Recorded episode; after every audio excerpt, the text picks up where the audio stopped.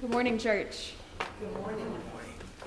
I'd like to begin this time as we come to this part of our worship with a moment of gratitude for your constant and continued support in my own growth as both an individual, as a seminary student, as someone pursuing a call to ordained ministry. I am very thankful. Words alone, of course, are not enough to portray this gratitude to each of you.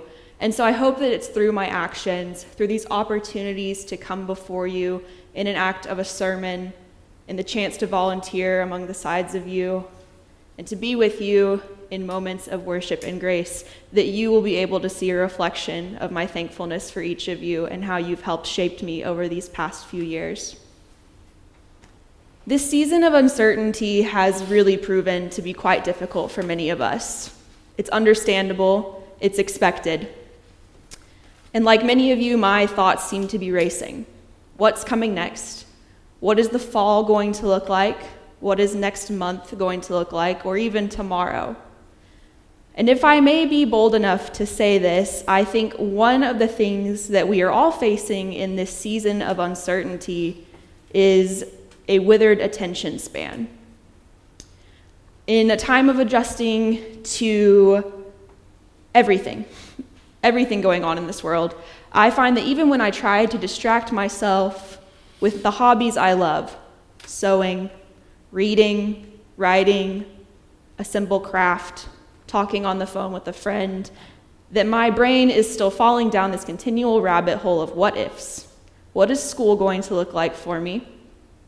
How am I going to get all the benefits of an education I would receive in person when half of my classes are online half of my classes are in person, and at the same time, we still really don't have a firm grasp on what the things we are doing will look like.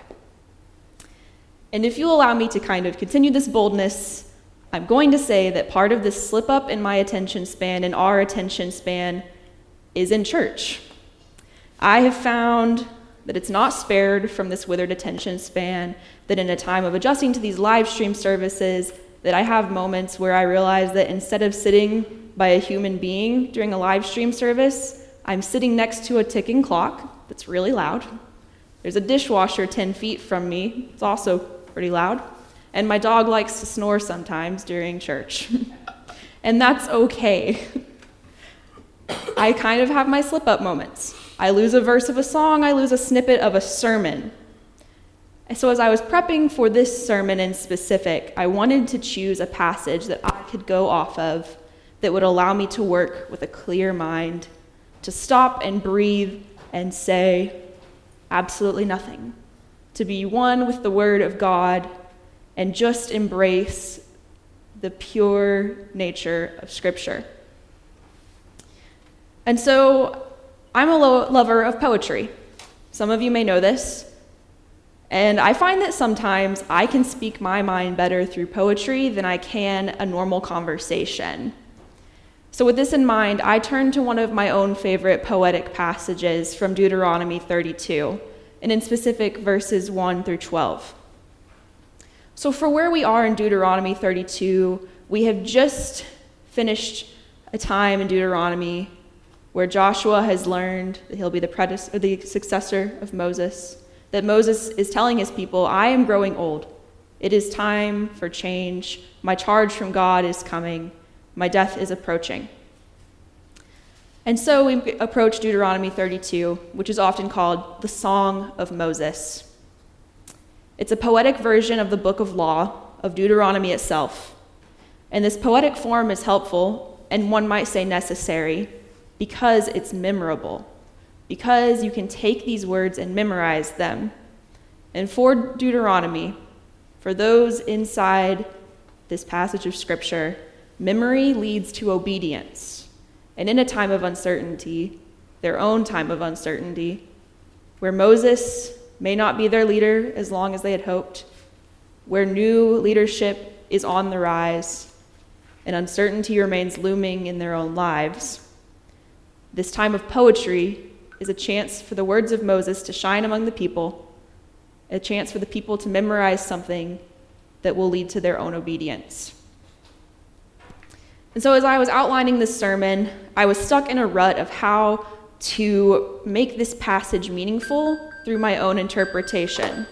I didn't want to do an injustice to this passage by not making it my own interpretation, because as you will see when we turn to reading the scripture for today, it is a passage that pushes the audience to embrace their own humanity among the nature of God.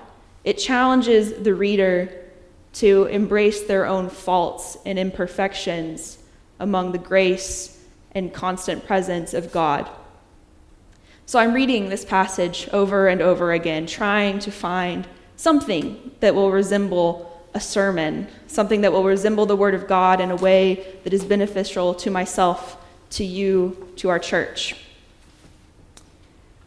And so I found myself continuing the poem. I would get to verse 12, and the words just kept flowing in my head, my own poem, my own song of Moses, a song of Moriah, if you will, emerged from this.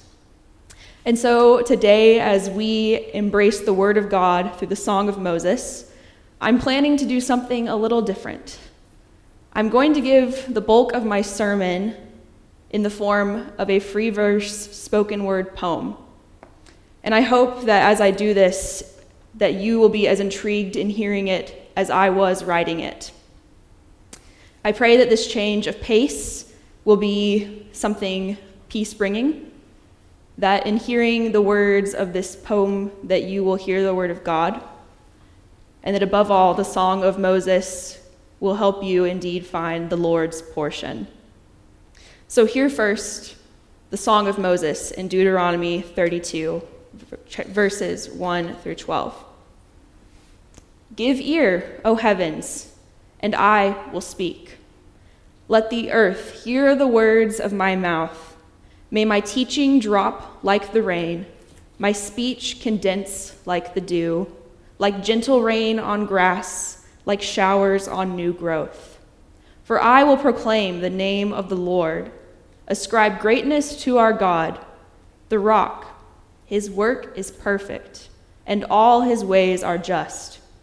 A faithful God, without deceit, just and upright is he, yet his degenerate children have dealt falsely with him.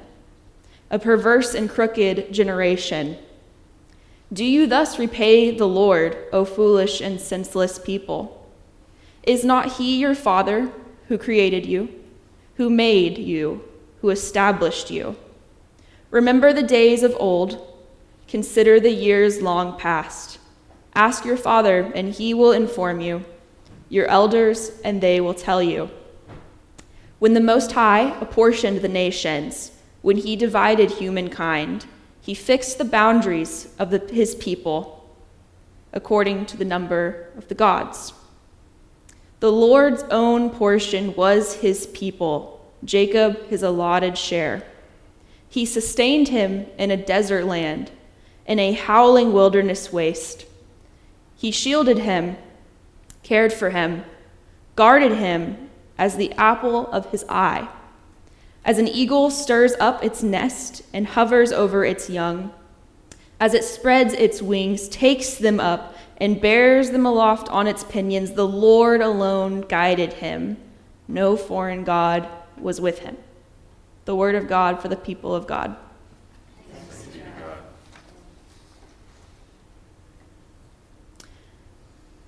And now, if you will allow me to continue from verse 12 on into my own verses of poetry.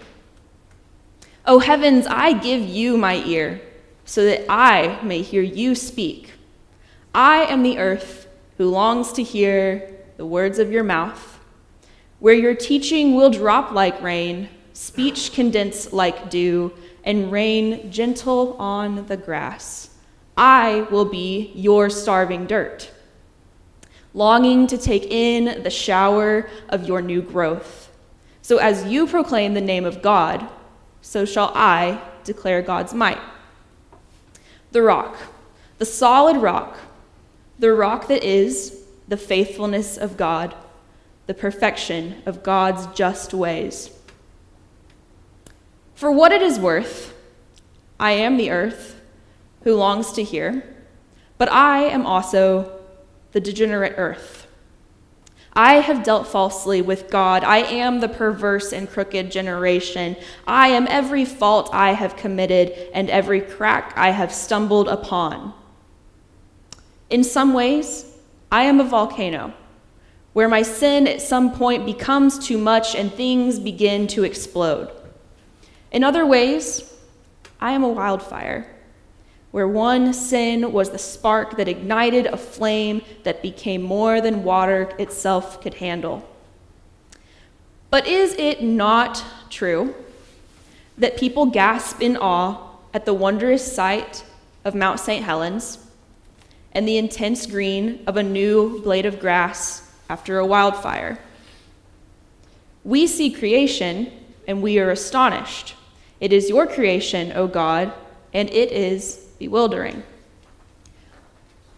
But this Moses, in his song he recites, he says that you created me and that you made and established me. And if this is true, I am honestly a bit terrified that in between the volcanoes and the wildfires, there is me. There is a foolish and senseless person who was created by the Most High and is somehow loved with as much reverence as a volcano, with the intensity of a wildfire. Moses says that the Lord's portion was his people. Is it the actions of a people? The choices of a nation? No. The Lord's portion is just people, degenerate people, foolish people there are days that I drag my body up to join the living, where I hang on to fleeting moments just to feel sustained. But why do I sustain myself on the fleeting moments of the living when you sustained Jacob in a desert land? If your sustenance is so gracious that it would shield and care for Jacob, that it would shield and care for me, then that would be enough then that is enough.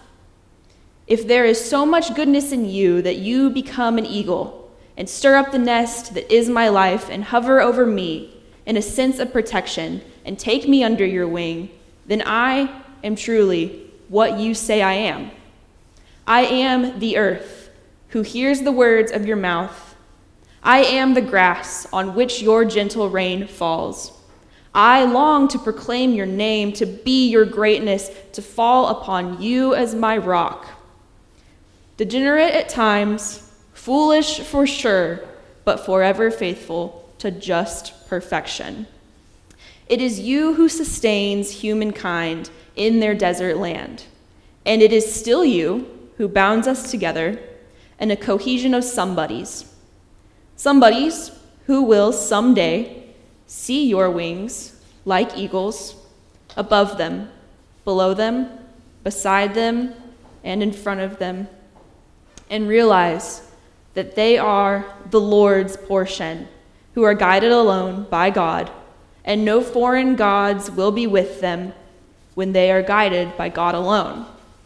For who needs the foreignness or the allure of earthly things, of false gods and flashy idols, when there is someone who is willing to join you in the howling waste of the wilderness with a perverse and crooked generation, among those foolish and senseless, beside the degenerate children, simply because you are a being of the Lord?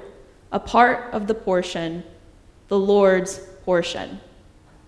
And in these days of unrest and uncertainty, I breathe in these words.